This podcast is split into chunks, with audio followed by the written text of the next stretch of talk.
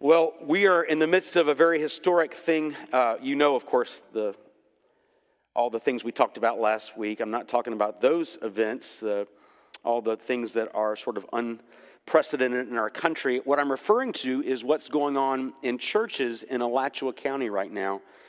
As of a couple of weeks ago, a group of pastors, black, white, brown pastors began to meet together and consider what we were called to do in response to all the racial unrest in our country and around the world now.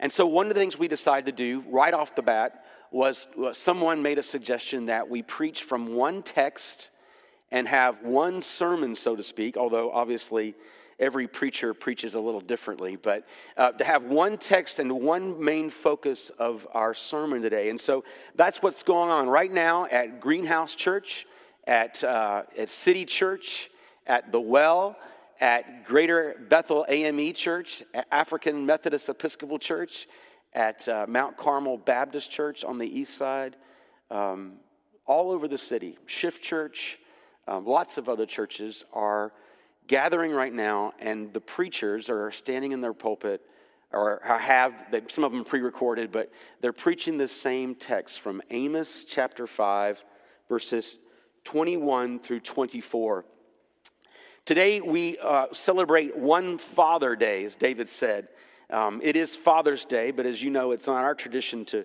to really focus on. I don't do a Father's Day sermon like I don't do a Mother's Day sermon, though I know a little bit more about being a father than being a mother. But, uh, but, but we, we, don't, we don't do that. It's not our tradition. But this is one Father Day because clearly, in saying one Father Day, we, rem- we remember that we are all one in Christ. For those who profess the name of Christ, are all one. That doesn't mean that every creation, that's, that I'm, not, I'm not sort of, I'm not a universalist. I believe you need to call on the name of Jesus Christ for your salvation, but I do believe that every Christian is together with the Father, um, beloved brothers and sisters. And so that's what we're doing today. We're celebrating one Father Day and we're preaching together, and this is historic. And um, I apologize that you don't get to hear some of those awesome preachers, but, but at the, in a little while, when I set communion, you will get to see a short video, and that'll reading a statement, and you'll get to see some of these preachers that are involved in what we're doing today. So let me just look with you really quickly at this text from, from Amos chapter 5. Just to remind you, Amos is a southern boy. He lives in the southern part of, of what is modern Israel. He is part of the kingdom of Judah, and he is sent up to, uh, up to the northern kingdom to be a prophetic word. That's what we southern boys love to do. We love to go north and tell them all the things they're doing wrong. And so here's Amos. I love Amos. He's a farmer, and he's going north to, to pronounce uh, a word over Israel, the northern kingdom. Israel had broken into two the kingdom of Judah in the south, kingdom of Israel, made up of most of the 10 tribes, um, the other 10 tribes besides Judah and Benjamin in the north. The tribes of Israel were living in prosperity, they were doing very well financially. But the prophet begins to call down judgment on God because of the way they're living, the way they're living out, the way they're living not as righteous men and women and the way they're not pursuing justice. And that's where we come to our text in chapter 5. And let me just read it again because it's not very long. I hate, I despise your feasts, and I take no delight in your solemn assemblies. You like it so far? Good sermon, right? Even though you offer me burnt offerings and grain offerings, I will not accept them. And the peace offerings of your fattened animals, I will not look upon them. Take away from me the noise of your songs. Take away the noise of your songs, the melody of your harps or your guitars. I will not listen, but let justice roll down like waters and righteousness like ever flowing streams. Three observations that the Lord commands Amos to make to his people, the kingdom of Israel. First, God declares that he cares about justice, the practical outliving of what you say you believe. He cares about justice. Secondly, if we aren't pursuing justice, in our lives, the offerings, the sacrifices unto God, even though they're prescribed, God had called for all the things that He says He detests. He'd called for those. He'd called for them to go to the temple. He called for them to, to make sacrifices of all these kinds and to sing songs of worship to Him. Yet, despite how prescribed or perfect or extravagant their offerings were, they would be rejected unless justice flowed freely in the land. God, thirdly, God expects justice to flow freely. Now, you have to understand this in, in a country and a part of the world where flowing water is not something they can take for granted. We're not talking about the rolling hills of, of North Carolina where you have streams, and we're talking about we're talking about a very arid climate where in the summer, and sometimes there are, there, there are rains and they're, they're plentiful, but it's sometimes the streams and the riverbeds are dried up. They understood how vital water was. They understood how important it was. And, and, and God says through Amos, in that same way, I want justice to flow. Flow down like rivers. I want, I want to see righteousness as an ever flowing stream. I'm a kayaker, thanks to the McHughes who gave me kayaks a few years ago. I've Taken my friend Ty back there kayaking. I've taken some other folks in the room kayaking. And uh, I want to take a few more kayaking if, you, if you'll man up and go with me or, or woman up and go with me. But I've been to the, to the, to the first magnitude springs of Santa Fe River. I've, I've seen what ever flowing rivers look like. I've, I've, I've, experienced it. I've, I've stood in places that you can't hardly stand up because it just pushes you down because the water is flowing so fast and so hard. And, and that is what the Lord says I want to see coming out of you, O Israel. I want to see justice flowing out like a first magnitude spring now, the two words righteousness and justice are both sectioned here in the same scripture, in the same verse, verse 24. And oftentimes they're paired up in scripture, and it can be a little difficult, I'll be honest with you, to understand and to, to define what righteousness and justice mean. Basically, they're, they're, they have the same root. And that's what makes it so hard to see. But the, the way that I've come to understand it is that righteousness is the, is the principle God is a righteous God. He, he is clothed in righteousness. And, and then justice is the fruit. Justice is the fruit. So, because God is a righteous God, he acts justly and he pursues justice. It is the practical outflow of God's character, it is the fruit.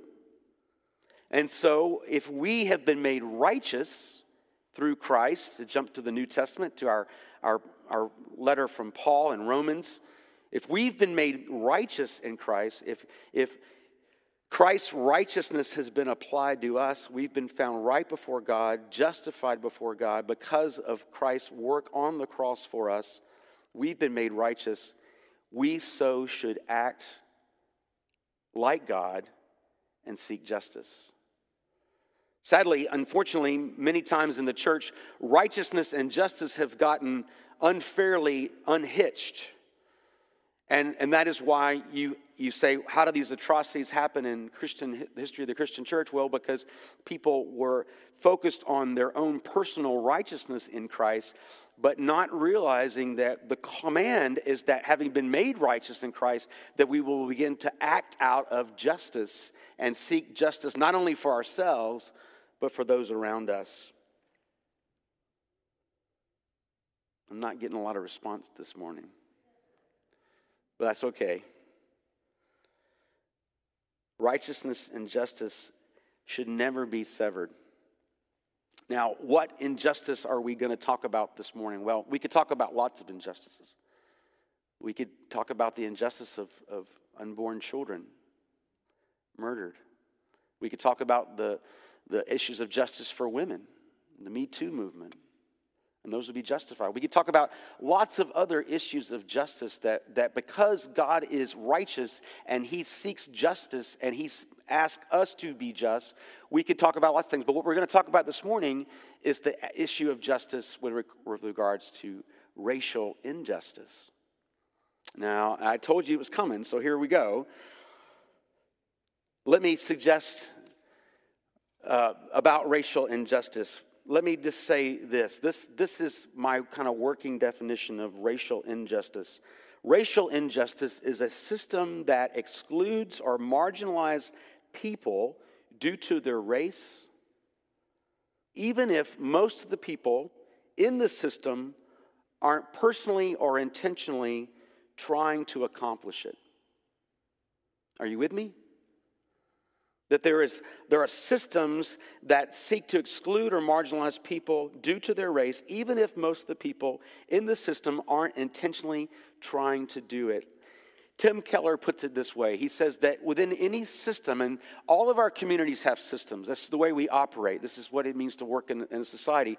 There are those who know what is going on, and they are uh, privy to it, and they are actually executing issues and systems that allow things like racism to exist. Think about Nazi Germany. There were people who knew about the genocide of the Jewish people and other groups that were genocide as well, but particularly think about the Jewish people. There were people that were in the know, they were perpetrating it, but they were few. Keller then says that there are people who kind of know but they don't do anything about it. Think about if again Nazi Germany. It's easy to pick on Nazi Germany. You know, think about the, the, the prison guards who were just following orders, or the city officials who were just going along with what the law said they were to do. And then, of course, Keller says that there are those others who don't really know, but don't want to know, and quite frankly, don't care enough to know. Then, of course, they're the radicals, the ones that get martyred. Those are the ones who resist the system, who stand against it, and cry out and say, This is unjust and this should change. Every society has systems. And I would suggest to you that we, particularly those of us who are white in this congregation, need to face the reality that we're a part of a system that is biased and stacked against our black and brown brothers and sisters. All of this came to a head with the murder of George Floyd. But it has been brewing for a very, very long time.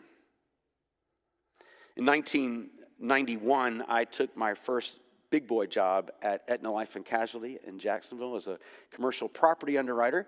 That's what I did before I went to seminary and gave up all the, the benefits of corporate life. During my time with Aetna, five years, we went through two reorganizations where we had to cut employees and restructure, and a lot of you are familiar with that. Some of you have been victims of that as well. And uh, in that, in one of those two, 1994, we had a restructuring where there was probably 15 African Americans in my office. This is an office of maybe 60, 65, 70 people.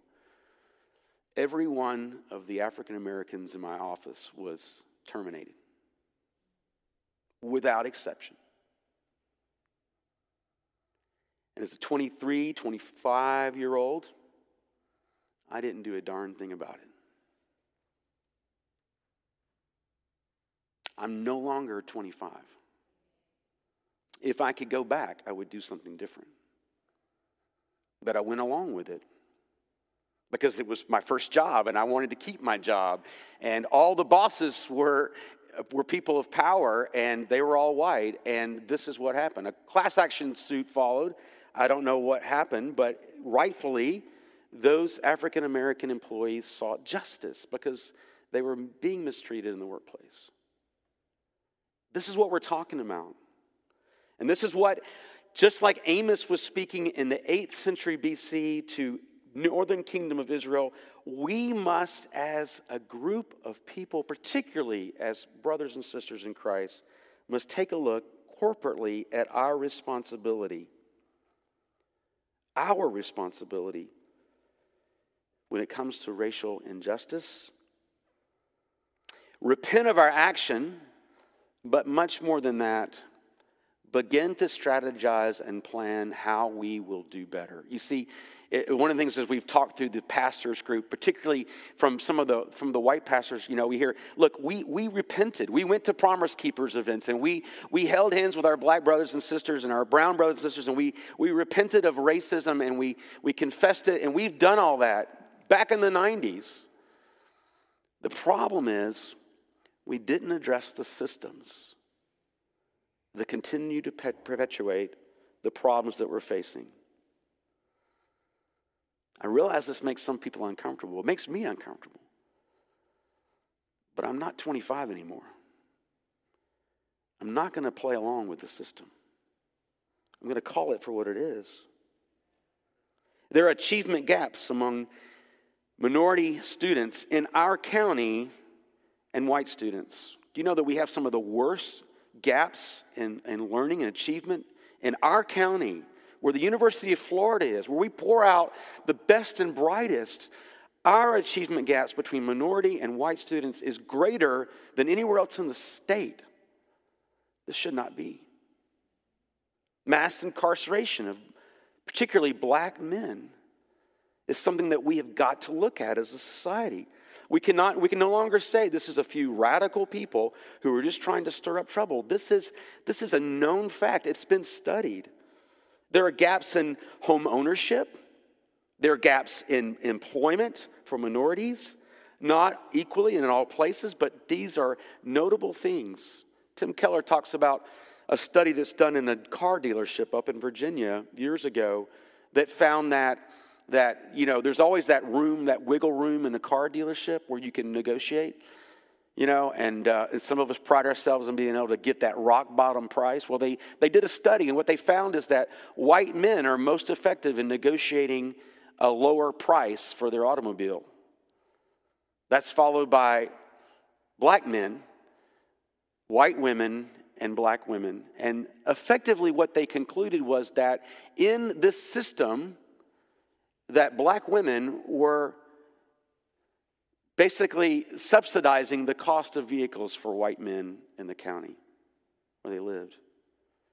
Now, this is not about blaming or, or, or, or, calling someone a racist. This is simply pointing out that there are systems that are at work that disadvantage people of color, and we must take a look at them. The inhumane treatment of particularly black people in police custody disproportionately. All of these things, and, and this is not just a police problem, this is, this is a societal problem, this is a law and a policy problem. All of these things have to be taken a look at.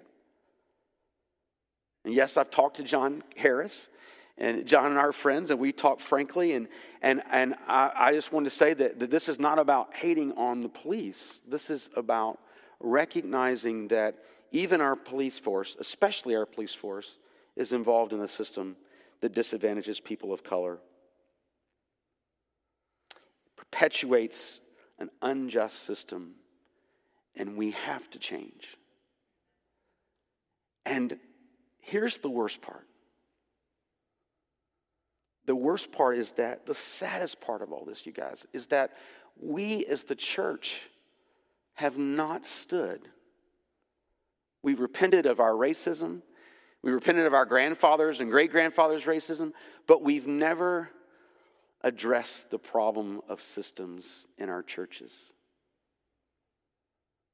Do you think it's just coincidence that, that all the wealthy white churches out in the county, you know, live and thrive almost exclusively all white in their membership? And, and that in the city, you have struggling churches that seek to, to either live in multicultural situations or are made up primarily of African American or, or, or peoples of color.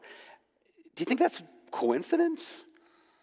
Or is it possible that there's something that needs to be taken a look at. Now, I realize these are all extremely complex things, and I, I don't intend to oversimplify them, but I do want to make you painfully aware of them and tell you that we cannot simply dismiss them.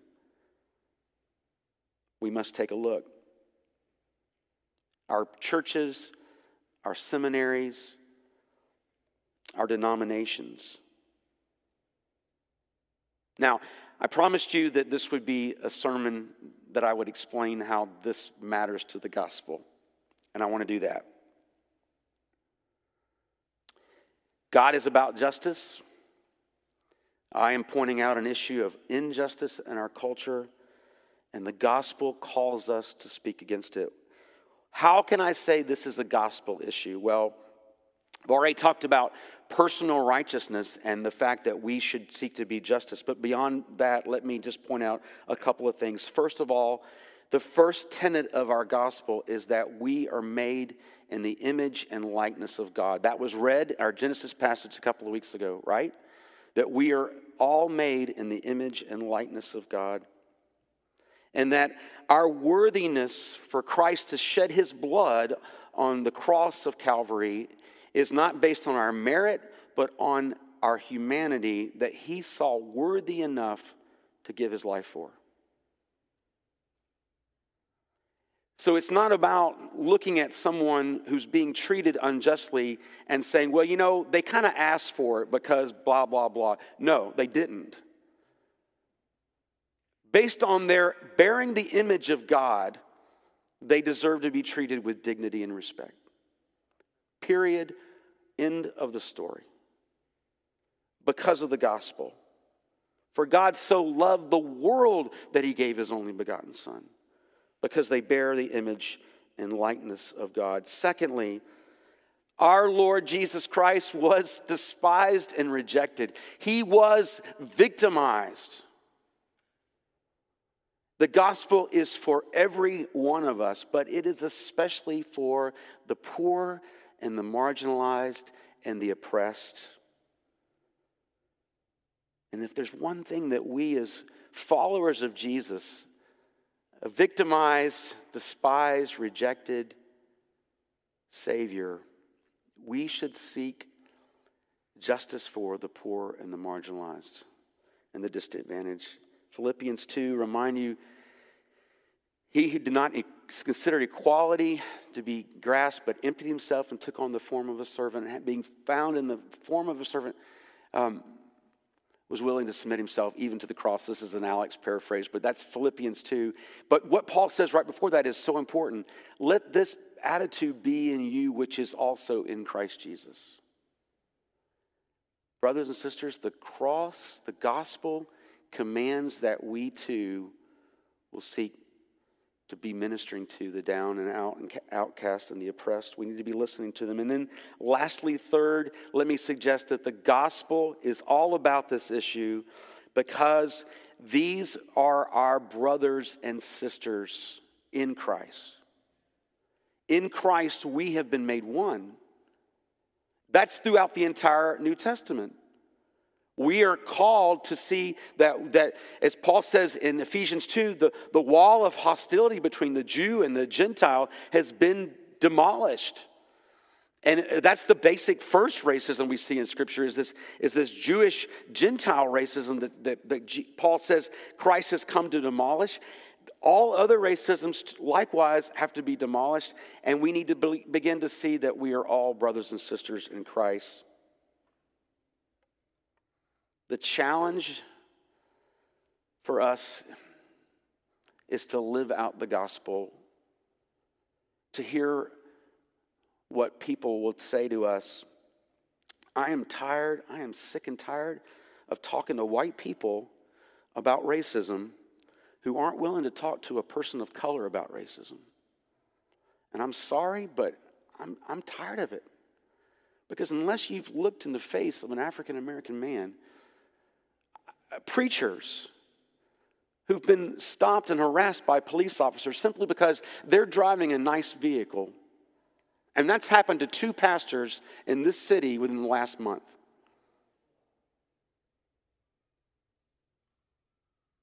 Until you've done that, you don't get it. And you're not going to get it.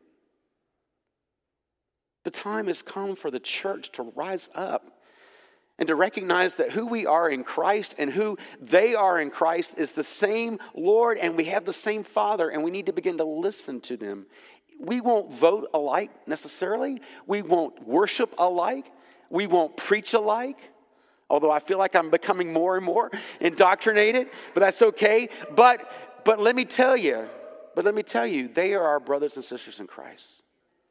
And they reserve they deserve to hear our voices. I'm not talking about the most radical, I'm not talking about the most radical voice you hear on the media. I'm talking about brothers and sisters in Christ at Greater Bethel AME Church or Mount Carmel Baptist Church or Jesus People Church or Mount Moriah Church or Upper Room Ministries or The Well.